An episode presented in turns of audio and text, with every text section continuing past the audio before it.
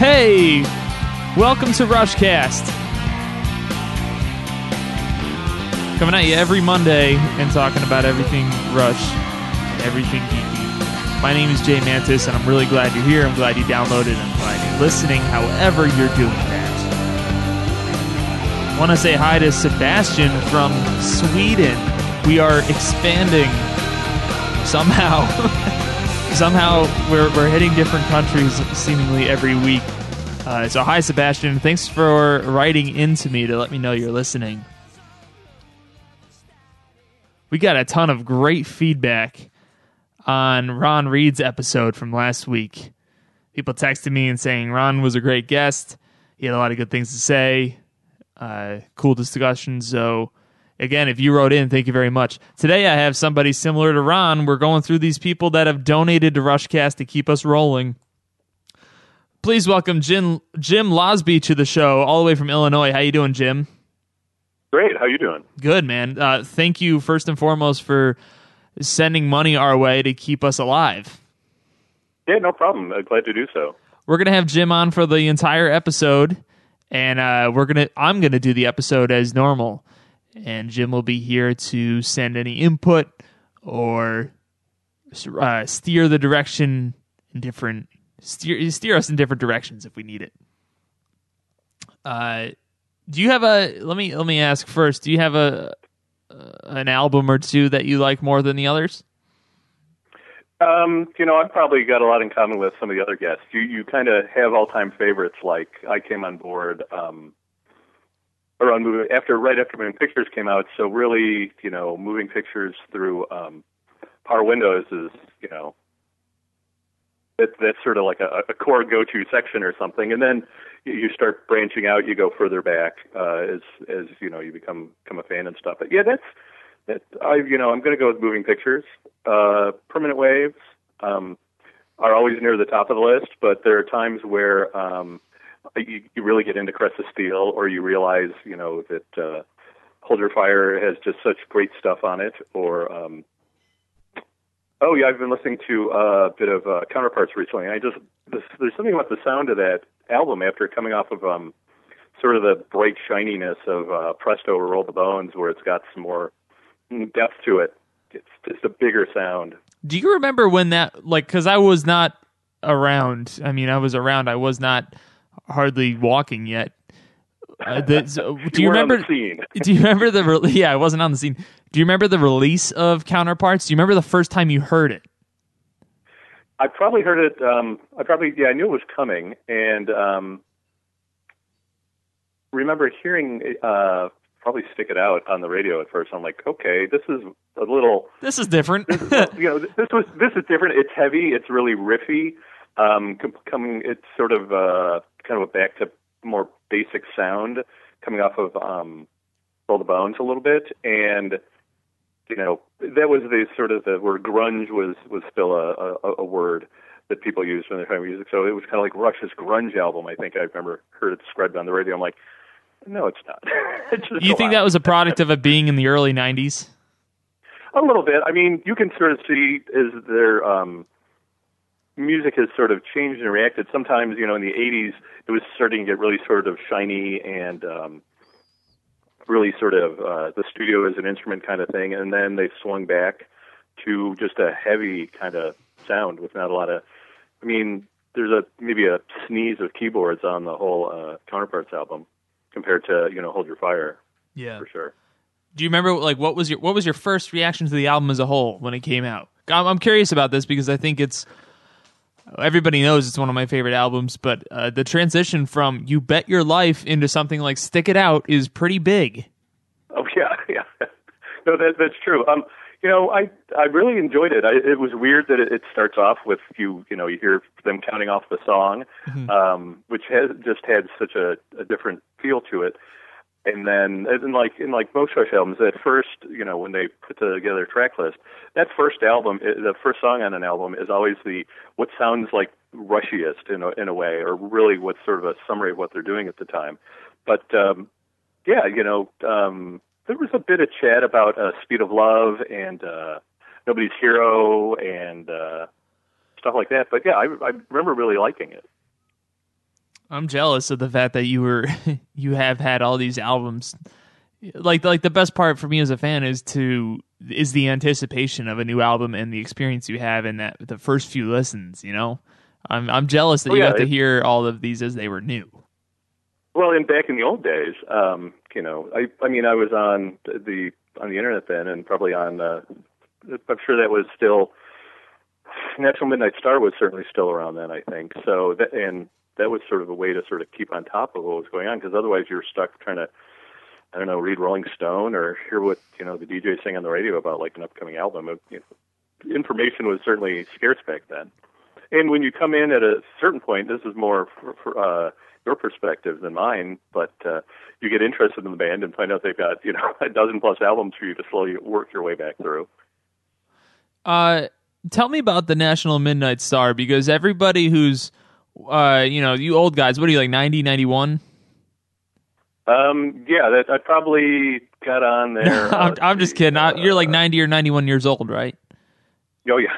Uh, I I'll, everybody who's you know pre-internet Rush fans talks sends Uh-huh. me stuff about that, and I honestly don't know anything about it except that it was a, a weekly or a monthly Rush themed magazine or something newsletter. It was sort of a. It was a, a back in the uh, early days of the internet, uh, pretty much pre-web.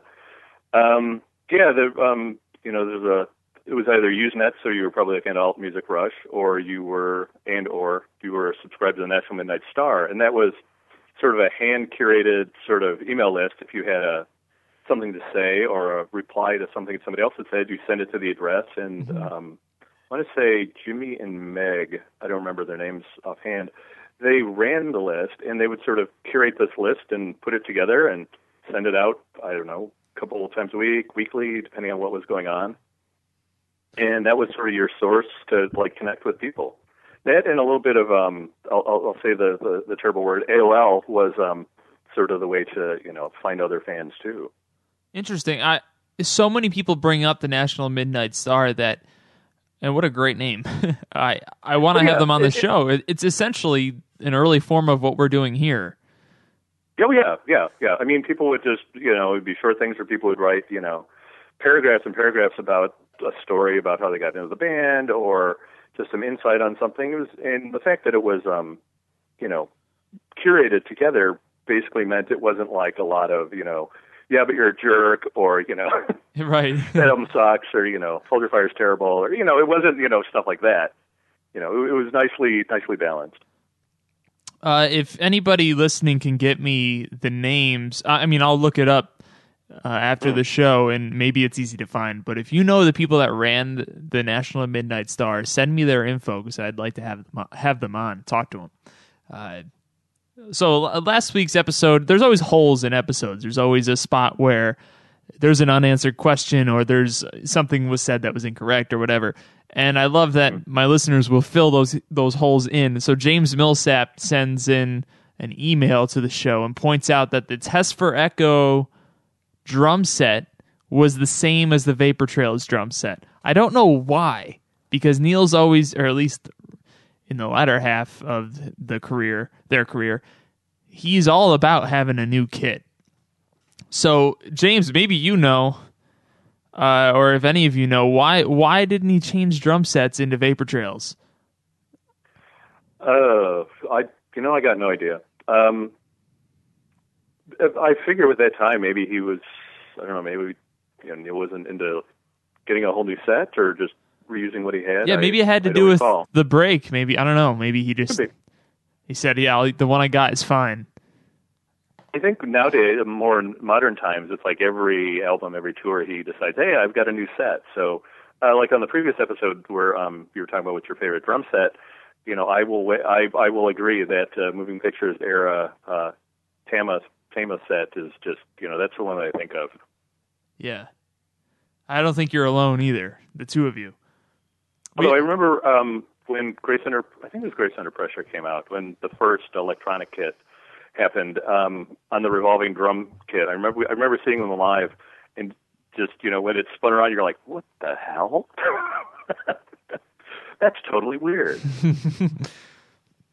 Uh, we also talked last week about Stan Getz uh, Mm-hmm. and this girl from Ipanema uh, rant from Mm-hmm. Rush in Rio, and several people sent in s- uh, some information I should probably know as a jazz student, uh, and that's Right. that Stan Getz was part of the group that recorded "Girl from Ipanema" and kind of made it famous. Uh, so that's Mm-hmm. why that ki- that comment sort of ties that all together during that rant. Um, here is here's Jason. Uh, Jim, you're not gonna be able to hear this because we put it in in post, but here's Jim talking about the tuning on Xanadu, or not Jim. This is Jason Vaughn talking about Xanadu. So you just give me give me a second here, Jim, because you won't be able to hear this. Okay. I knew there was something weird going on with the Xanadu tuning a while ago when I and it must have been when I sat down with the bass to try to play along with the track. But if you've ever done that, you've noticed the tuning is kind of wacko. Uh, it's in E, but it's not quite tuned to the E that we tune to here in the western part of the world. Uh, and I googled it quickly, and there were a couple kind of makeshift uh, scenarios that or solutions. The whole thing seems to be like twenty cents sharp, just a little bit too high. I th- this is my own sort of theory. Are they trying to match the chimes in Xanadu? The chimes, if you don't know what the chimes are, I'm about to blow your mind. Those uh those big percussion bells that Neil played on R40 and in the early days are called chimes. they're not they're not actually called tubular bells. I don't know where tubular bells came from. Maybe Neil said it once and everybody just ran with it, but they're called chimes. I don't know. I don't know where this all came from.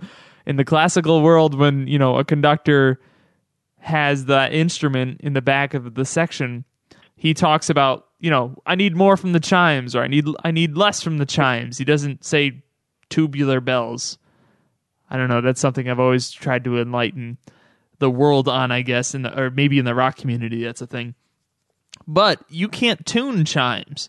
You smack the thing with a hammer and it rings however it rings. So maybe this is just what I'm thinking. Maybe tuning to E normally makes it out of tune with the chime, so they were forced to raise it up a little bit. That's just what I think. I don't know. But they're not tubular bells. I know that for sure. Jim, did you see this Q107 interview? Uh, There's been a lot of like was that? a lot of new material with the band promoting R40. Geddy and Alex have been doing a bunch of interviews. Um, I don't know the interviewer's name. I saw the one with the guy, but I think there's another one that I just saw mention of with a. a This one was with the woman. Okay. yeah, I Uh, haven't haven't caught that one yet. There's uh It's a fu- it's it's I'll say it's my favorite Rush interview to watch. Cool. There's no like can we have women interview Rush more often with like the nice jeans and you know uh but he somebody tweeted at me and said, "Hey, did you catch this interview? Uh they they rip Tai Shan or whatever." And they do. They they you know, they ask she asks them what song they sort of regret and Geddy goes, "Yeah, there's one, Tai Shan." Uh and let's not all jump on the wagon again and say, "Oh, Geddy said it was an awful mistake, so it's the worst song ever." Uh, I don't think, you know, regardless of whether Geddy and Alex like it, it's still a thing. It's still a part of the history, and if you enjoy it, then just enjoy it. Don't.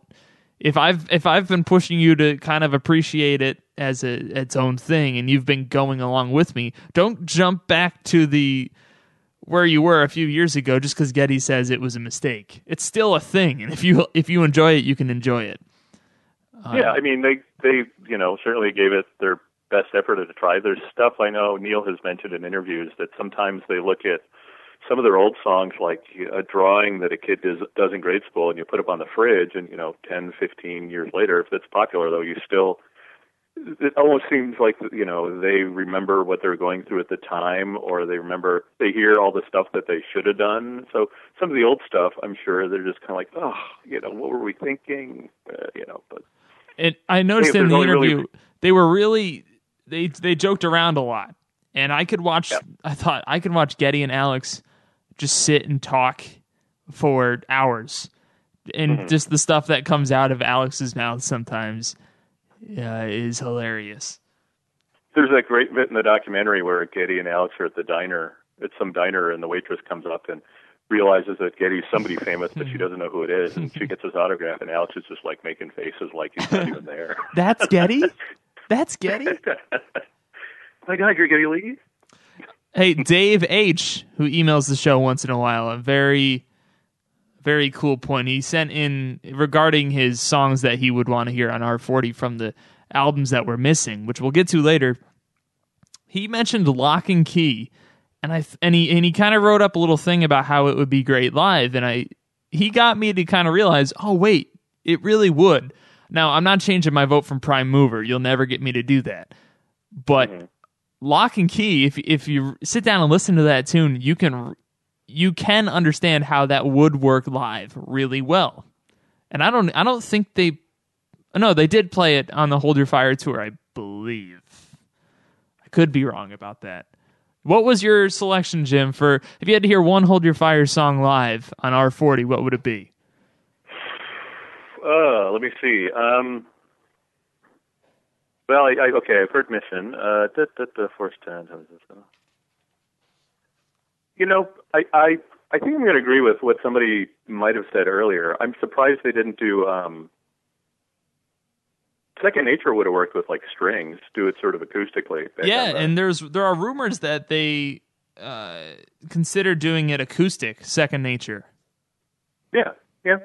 I mean, I'd say that.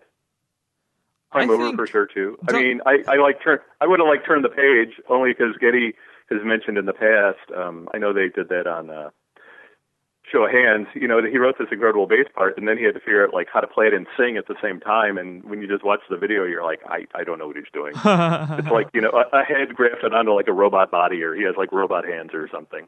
Let's let's talk about the results of this um of our digital discussion last week. So we asked, you know, R40 left off Test for Echo, Presto, Hold Your Fire, and Power Windows. Those albums weren't represented on the set list. So if they were, what, if you had to pick one song from each one, what would you do? Um, I Okay, said, uh, I said Time and Motion, and I said, uh, let me think. I said Show Don't Tell, Prime Mover, and of course, Emotion Detector. And the results were interesting as usual. Let's go to Power Windows. Emotion Detector ran away. It ran away from the other tracks. The second was Middletown, which is weird because we heard it last tour. But Emotion Detector just it killed, slaughtered the rest of them. What would you take from Power Windows, Jim? I'm gonna have to go with the crowd and say Motion Detector. Sure, That's yeah. a great song. I mean, I liked hearing was it Grand Designs in the previous. Oh, tour, totally. Yep. You know, so so I I was happy to hear that, especially since you know it's not it was certainly not a hit. you know, it's not not Right. Big Money or Marathon or Mystic Rhythms. Um, but yeah, or you know, and Territories had been played. I think probably on a couple tours before, but yeah, Motion Detector is certainly a great tune. Would you well? Would you rather take take Grand Designs, which got no votes, and take Middletown, which came in second? Both of those were played on Clockwork. Wouldn't you rather have Grand Designs more than Middletown again? Oh yeah, yeah. I, I like you know if push comes to shove, I I I'll, I like the song more. Yeah. Uh, let's move over to Hold Your Fire. Prime Mover was my go-to. Uh, Prime Mover ran away with it, so I'm I'm Yeah. two for two on the the two that are kind of easier. Uh, Lock and Key and Mission were both tied for second. Mission's fantastic, and I can understand that. Turn the Page got no votes, No. and I'm surprised Wah, by wah. that. Maybe maybe they had your insight, Jim. Well, I mean, it had been, you know, maybe peop the, some people thought it, well, it had been played before or something, and I, I, I don't know. Moving on to Presto. Well, um, let me ask you, Jim. What was your Presto choice? I said Show Don't Tell, and maybe Red Tide is a close second.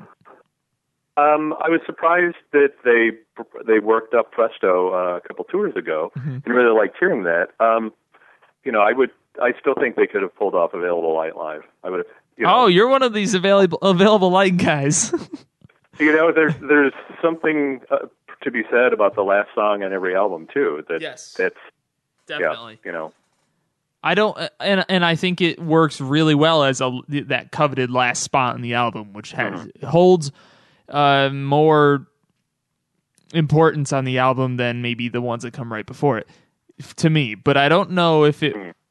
To me, this is just me. I don't see how it could work live. Uh, yeah, it might, might be might be tough, but uh, not to say it couldn't. And there are songs that Oh, I hear and go, "Oh, this like Ghost of a Chance." I never thought would work, and it kills live. mhm. Presto, in our little survey, every song on the album got at least one vote, which was good. in- interesting. And I think about the songs on this album. Available Light got a uh, came in second, by the way. The Pass got a vote. Hand Over Fist, Anagram got several votes. Uh, so interesting. Scars and Superconductor both got one. So the winner was Chain Lightning. And as I'm looking the thing with Chain Lightning is, and I've said this before, the solo is a recorded solo that was reversed by Alex. So you hear the yeah. solo and it's actually backwards. And that's hard to reproduce forward. You know, play the backward solo, but in real time, forward in a Right. live setting.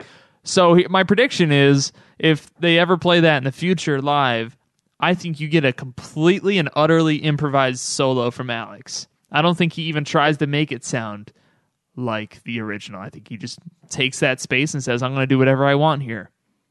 yeah, yeah, that's a, that's a chance to rearrange it or try something different every night or something. But Chain Lightning as a song, the rest of the song would actually be really nice live. Mhm. And Test for Echo. Every song on Test for Echo got at least one vote except Limbo and Resist. Really, And I was surprised by that, considering all the I'm other songs that people tend to hate. you know, um, virtuality kind of. I think Neil was a little late to uh, the internet in a way, so I think that's why virtuality is certainly a bit awkward. Um, I've always not been able to wrap my head around color of right. If I had to rank them all uh, on the record, that would probably be at the bottom of the stack. Uh-huh. Um, I would, I you know, I'll would have to vote for uh, if to hear. I would rather hear Totem or Dog Ears. Put me in the pro Dog Ears camp. Oh, and then this is perfect, man, because I got something real tasty coming up for you if you're in the pro dog years camp. Uh, you said there's like a weird, there's like a weird litmus test probably where you could go Tai Shan, yes or no. Dog yeah, Ears, yeah, yes that's no. what I'm saying. You know, uh, well, let me let me get to that in a minute. Uh, Test for Echo, my vote, Time and Motion got one other vote, so that makes me feel great, guys. Thank you very much. But uh, Dog Years got a few votes. Uh, Driven came in second. Totem came in third, and the winner was the title track. People want to hear Test for Echo live, and they haven't done it since that tour, so I understand. Hey, I'm surprised they made a video for uh, Half the World. Yeah, it's not a bad video either. No, no, not at all. Not It's at like- all. it's I like was always a you know, green happy to video. see them make a video anytime an album came out for a while. Right. So yeah, I believe there's one for Driven too. And you know, and actually, some people argue. Donna Halper said "Driven" was her favorite video. Uh, that's a it's a pretty good one. I don't think there's anything for Clockwork other than the Headlong Flight lyric video, which shows none of the band and really nothing at all. one, I think too. Which also shows nothing but the like background Oh, yeah, from the live thing, right? Right. It's just some animation stuff and some words and And we we know the band doesn't love music videos, so that's not super surprising. right. Uh, so a second ago we were talking about Ted. What were we talking about? Um, oh, Tai Shan, Tyshan, and dog ears. Uh, I'm talking to my dad on the phone the other day. I said this guy emailed me, and that listener knows who he is. I won't say his name. he emails me often, and he's ripping apart emotion detector, and I it it genuinely rots away, eats away at my heart it hurts it breaks my heart to hear what this guy says he says you know emotion detector is a weak song and it he said the reason Alex's solo is so great is because in the rest of the tune he has nothing to do and is completely swallowed up by synthesizers and an obnoxiously busy bass part. I I could not disagree more and like I said it it eats away at my insides to even think that somebody could say that. So he said, "Oh, we'll just agree to disagree," and I, I guess I guess he's done with that. Um, I guess I can't convince him, but he this person also said in the same email, I actually like Tai Shan or or Dog Years or one of those, and I'm like, how how can how is this person uh, not on board with the motion detector, but completely on board with the ones everybody hates? Um, I don't know. People, I guess everybody's different, but uh, you know, nothing against that guy. He knows who he is, and I love that he's a listener, and I love that he writes in. Uh, but uh, I guess everybody's different. We got Bill Middletown Meyer who just doesn't can't understand what Middletown Dreams is about. That's weird, but you know, you do you, Bill. So this guy's just another one of those guys who falls into that category. Uh, dog years. So my dad said to me recently, he's like, he listened to an episode a few weeks ago where somebody said something about dog years, and he calls me up and he goes, "I want to do a whole episode defending dog years." okay, a whole episode. Uh, I don't know if I can fill a whole episode, but we're we are gonna defend it. And my dad did some research and found a really good blog post about d- defending dog years. Where is it? Uh, let me tell you what that is. I, am not gonna read the whole thing. I'm not gonna read any of it because you need to read it as a whole. Uh, crap. I have it here, guys. I promise. Dog years defense. By the way, Joshua is a listener who defends dog years, and he sent me like a, a defense with some uh, some references to the actual song. It was really kind of clever. It's called Serene Musings blog by Scott Christmas. I looked to get Scott Christmas on the show today to defend it verbally, but he was virtually impossible to get a hold of. He's like an author or something. He must be important. My dad says, uh, hey, I figured out a new trilogy. You got the Fear trilogy in Rush's catalog. How about the Time trilogy? And that starts with I think I'm going bald. And then it goes to Time Stand Still. And it ends with Dog Years. So my dad's big argument, and anybody who defends Dog Years, is that you you're you're just scratching the surface if you think the lyrics are juvenile. There's it, they're actually very deep, and almost every line has a deeper meaning or a reverse meaning or or some sort of parallel attached to it. And you'll read about that in the blog. Uh, I will tweet the blog. And, oh, guys, you don't even understand. I'm writing it down, which means it's actually going to happen. That's a big, is that not a big deal, Kevin? Yeah. Okay. Uh, serene music, uh, serene musings. Yeah. It's a good read. So, Jim, what are your what's your defense of dog years? Do you just do you like it at it, do you take it at face value and you like it as a song or, or do you dig deeper and like what's the, what you find there you know I, I think it shows that they've got a real sense of humor um, which is refreshing and um, it's sort of I can't imagine they spent you know days and days writing and arranging it. It's just sort of a straight ahead sort of rock and roll.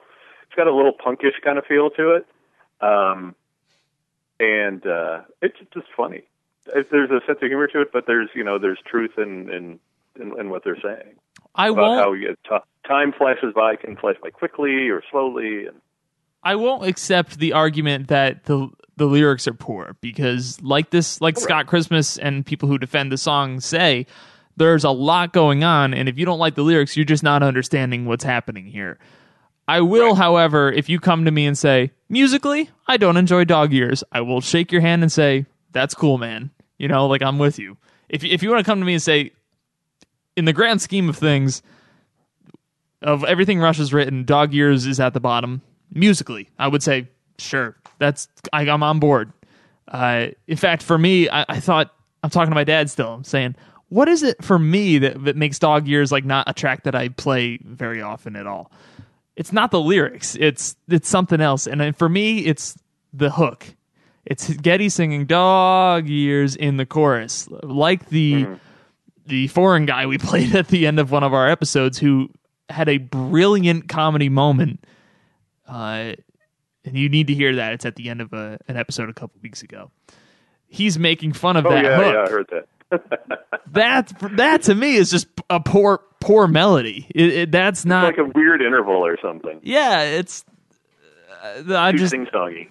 so that's my beef with it. That that's me saying to Geddy, you can do better, dude. Write a better melody. Uh, somebody pointed out the end of the tune, it kind of goes into like a double time in the drums, like the last four bars, um, and that is a really cool musical moment. So the song's got good stuff going on. Maybe in the future we'll do like a mini segment with my dad where he can come on and get really like Italian angry. He, you can like, you know, he's like waving his hands around and yelling, but even though you can't see him. Ah man, I didn't know I was about to have a dog years defender on the show. That's a big. That's like anytime I have any a, a Tai Shan defender. They're very rare creatures. So we're gonna do an. Uh, we're calling it the 2016 album series. Starting in the first week of the new year, we're gonna start at the bottom. Start with the title uh, album, or yeah, the self-titled album and we're going to move all the way up chronologically, including the solo albums, including feedback.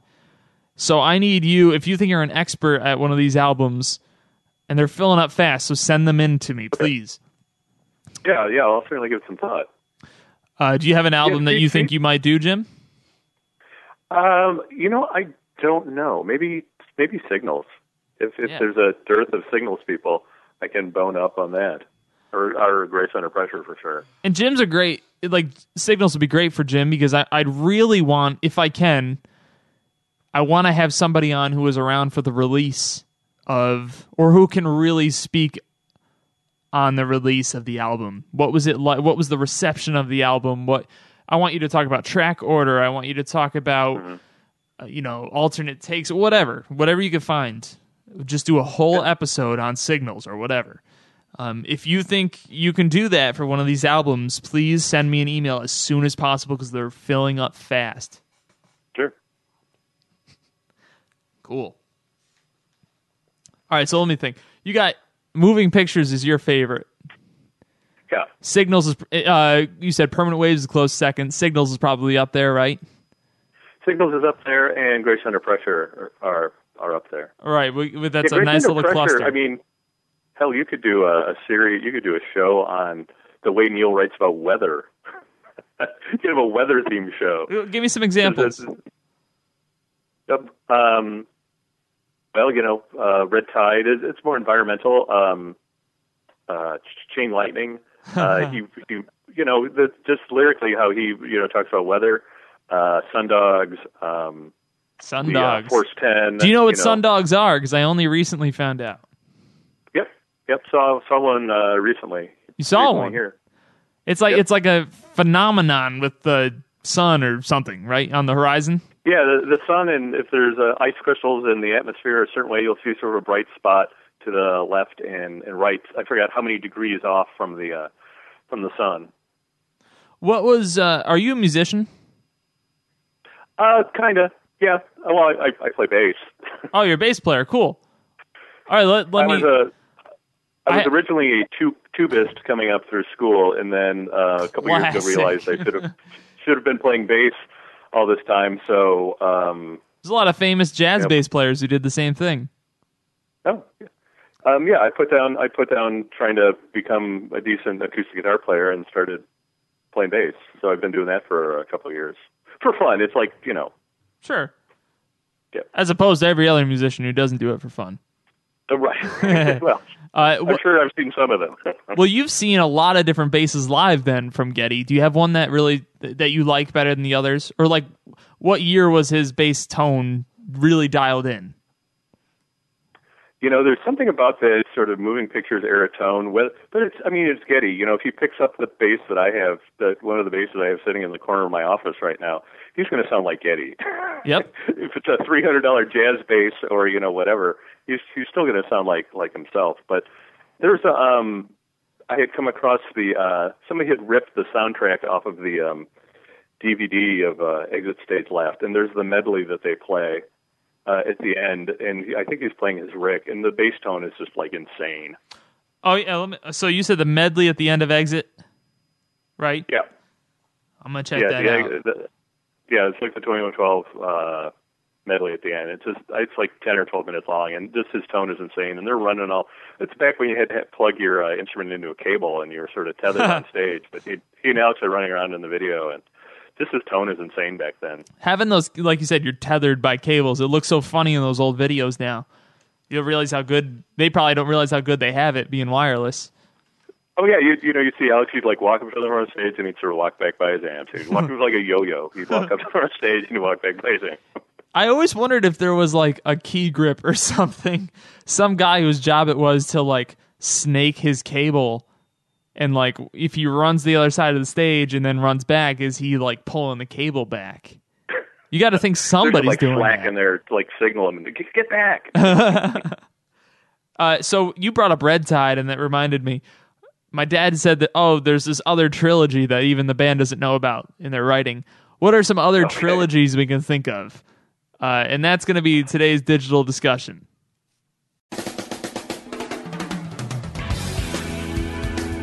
What are some trilogies that you can come up with? My dad came up with one. Uh, earlier, you mentioned Jim. You mentioned "Gangster of Boats." What are the other two songs in the "Gangster of Boats" trilogy? Ugh. Do you know? Like, are is it two songs from their catalog? Um, I'm trying to remember. Um, Or maybe that might be a reference, like a some sort of joke. Yeah, I mean, where's my thing is in there. There's no gangster boat trilogy, I guess per se. Um, Here's my trilogy I made four, up. I mean, part four came out first of the trilogy stuff. Oh yeah, oh yeah, it's it is part four. I think that's a joke. Yeah, I think I read that thing? somewhere. Um, I think uh, leave that thing alone. Is that part of it too? I don't know. here's here's the one I came up with, and I did this on the fly, and then I had to I had to run catch a subway. Uh, the Red trilogy, Red Barchetta, Red Lenses, Red Tide. There you go. There's a trilogy. That's easy. Somebody there's got to there's got to be a theme, some other themes throughout the catalog that people can come up with. I'm sure you've got something. Uh, Time Stand Still, Time in Motion. Um, Dog Years is about time in Yep. a way. The, the passage of time. You could certainly, you know, do an ad hoc sort of trilogy like that. yeah, my dad threw in. I think I'm going bald at the beginning of that trilogy. It's sure that's Oh. the getting old. I'm almost surprised they didn't like at least sort of quote that. How can they not? You know, playing How- like a little medley or something. How do they not like as a band that's known for joking about themselves? A band that has Alex Lifeson in a fat suit every five years. How are they not, pl- at le- like you said, at least quoting it? Like at the end of a concert, just three or four measures of that song would make my life. Because the guy who wrote a song called "I Think I'm Going Bald" actually went Mm-hmm. bald. And- then the song they really don't like is Tai Shan. so, so, does, so does that mean that they're going to do what you know that? That's a great point. Order would be. I think I'm going bald. also, can we agree that was the closest they ever got to sounding like Lynyrd Skynyrd? yeah, and maybe that in itself was like, eh. Well, that's that. You know, that's that's the difficult uh, Caress of Steel album, where they. I think that's one of those times where they just kind of they have bad memories associated with it, so they really don't want to touch on any of that stuff. let's talk about the R40 DVD. The two of us, Jim and I, do not own it. Is that correct? It's on order. It's on order. Okay, so I you you will own it, It might be a Christmas present to myself. right? uh, yeah, people people you guys are emailing me. The release was a couple days ago. You know, Jay, what do you think of the new album? What do you think of the the production, the audio, and the blah blah blah? And I'm like, you guys, I am way too poor to be buying R40 right now. New York City is kicking my butt. Hey, I like what I saw on. I've seen on YouTube. I think you know. I'm getting a feeling it was really well shot. Yeah. Uh, I'm sure Santa will be a nice guy. You know what I'm saying? Oh yeah. I yeah. think Santa's a listener too of the show. um, you know, when Clockwork came out, I remember sitting in my dorm a few years ago, and they released the promo for The Garden off of Clockwork Angels Live. And that was the first time I saw a promo for a live DVD and thought, or a live movie, I guess, and th- and thought, oh, this is going to be different. Like they had a lot of different camera angles, um, and it was different. Did you see anything that where you thought like, oh, that's a that's a new angle or that this sounds different? Was there any of that for you? I, you know, I think they realize if they really want to capture a show, it, they just can't, you know, stick three cameras on the stage and one above Neil that they can cut to every now and then. But you know, there's stuff they're facing the crowd. There's stuff almost deep within the crowd where you can get the, you know, here's what the cheap seats are going to see and stuff. Mhm. Um, I think they're taking more and more. They've taken it more and more seriously. I do like that. uh Every tour, there's you know some there's a live DVD from that. I think that's that's great because Yeah. there's there's stuff that I've collected bootlegs over the years, and there was always Auburn Hills shows that seemed to be vaguely pro shot in out of Detroit or wherever. You know that was great, but you know they certainly weren't into really lost opportunities to you know shoot all these tours back in the 80s and 90s. And it's so funny, like after Snakes and Arrows, they announced, "Hey, you know, the tour's over for Snakes and Arrows, but we're gonna make a movie out of it too." It was pretty clear, like, oh, they're just gonna do this after every tour from now on, and that's Oh yeah, I'd be surprised they they they didn't. and they they must sell so well. That's why they thought, you know, we'll just always do this now. This will be a thing. Oh yeah. Well, you know, and I look at it this way: if you go back on some sites and read interviews back from, uh, probably at some point in the late '80s, I realized at some point that every tour that they've done since then is like a bonus. I look at it and bring it back around to probably some of the recent interview stuff where they're not sure if they're going to tour again or whatnot. Mhm. There's talking, there's stuff. I swear, there's interviews in the in the '80s where they're like, well, maybe we'll tour after every other album. I mean, we like touring, but it's just such a How'd that work out? in our life and and stuff. So you know, I looked at every time I've seen them. I didn't get to see Power Windows or Hold Your Fire, but I've seen everything from Signals On at least at least once. So you know, Hmm. everything every time they go on tour, I'm like, oh, good, it's a bonus. Yeah, that's a good. That's a great point. Their career is so long that really we Oh, yeah. we have been spoiled. Especially Right, you. well, that- You've that- been spoiled more than me. Money. That's how you're going to make money in the business these days too. You got to get get out there and tour. Sure. But uh, yeah, I've, I've looked at it. Everything that comes out, at, you know, since probably the late '80s has been, you know, it's just a bonus. So I'll have R40 in a few weeks, or Yeah. like a little over a month. And by the time I talk about it on Rushcast, people will be like, "That's old news, man." Uh, I guess somebody in the crew had like an R50 jacket on. I think Alec told me that, which is fun, which is great. Um, and it's definitely a joke. I love you know this, these interviews that came out. I think it was Q107, the one I was talking about earlier hmm and Neil or uh, Ged and Alex really dr- kind of threw Neil under the bus. They made it. I I've mean, we all. weird.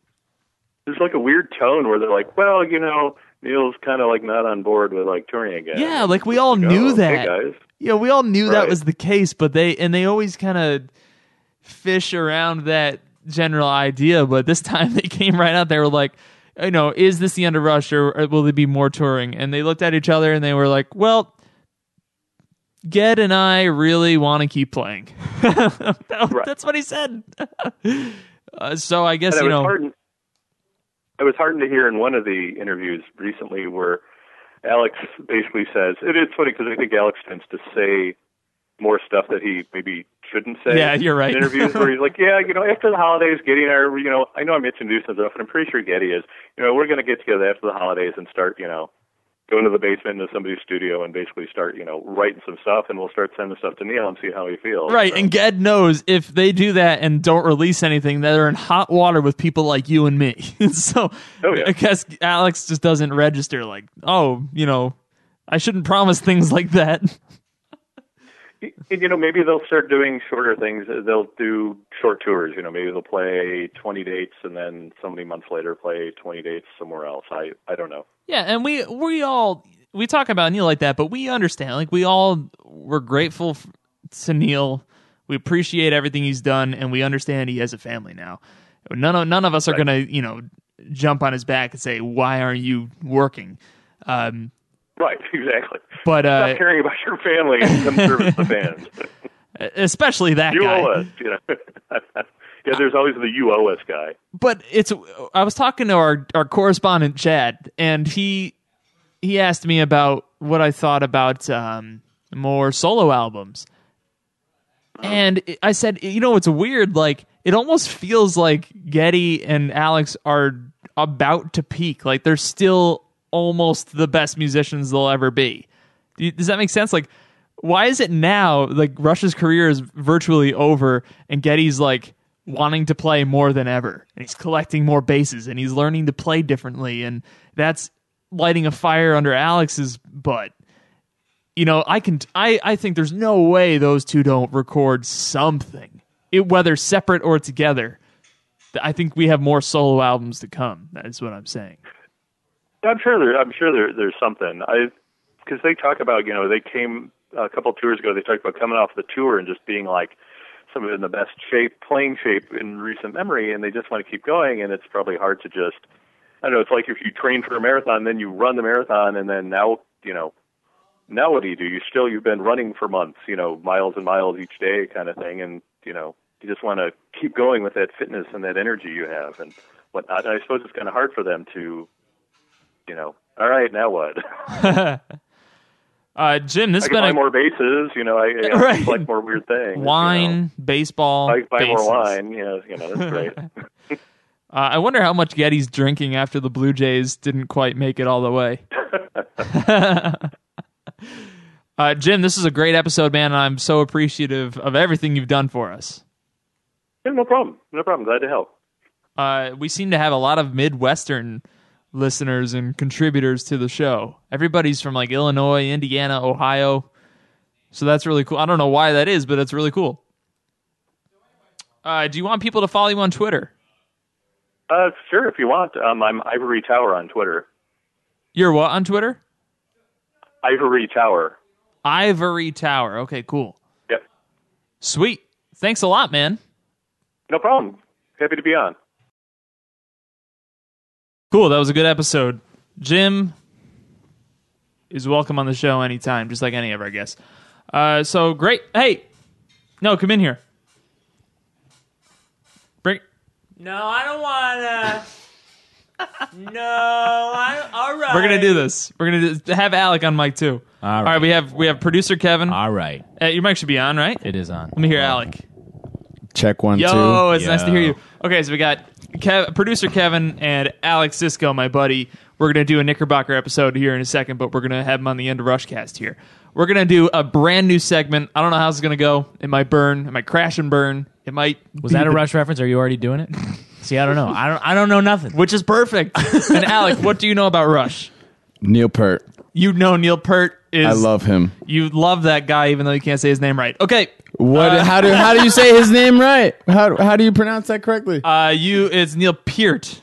Are you serious? Yes, but it's okay. And you're a percussionist. Oh my goodness. You're a drummer. I am Big. That is. That was big. But but a lot of people didn't know that until recently when they heard Neil Peart say his own name. Exactly. He's always so quiet. I mean, I spent that's true. I spent a long time like laughing at people who said Peart. I'm like, you, you don't even know how to say his name. and that that they were right. Okay, so this new segment is called Rush Buzzwords with Kevin. Here we go. Mm, we got some music for you. We got some music for your own segment. Okay, I'm gonna throw some buzzwords at you guys. You tell me the first. These are Rush buzzwords, Rush things, titles, lyrics. You tell me the first thing that comes into your brain. You got it. Kevin, you're up first. Jacob's ladder. I played with uh, chutes and ladders as a child, and my dad uh, had a speech impediment, and that's what they played to get over a speech impediment. Chutes and ladders. That's a true story. All right, Alec. A tortoise from Galapagos. Yes, that was the name of my first tortoise, actually, and he was from Galapagos. Straight from Galapagos.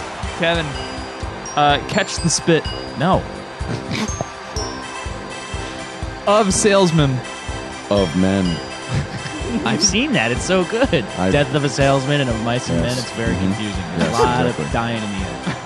Available light. Um, I, I don't know. I think it's like a basement. Like we need like we need a lot of lights. Sure, No, sure, I like it. Like, Cold fire. Warm ice. This is great. Last one. The odds get even. My family are horrible gamblers, uh, and I don't mean like we have a problem. Maybe we do, but we're just bad at it. That's the problem. If we were good at it, it wouldn't be a problem. See you next week.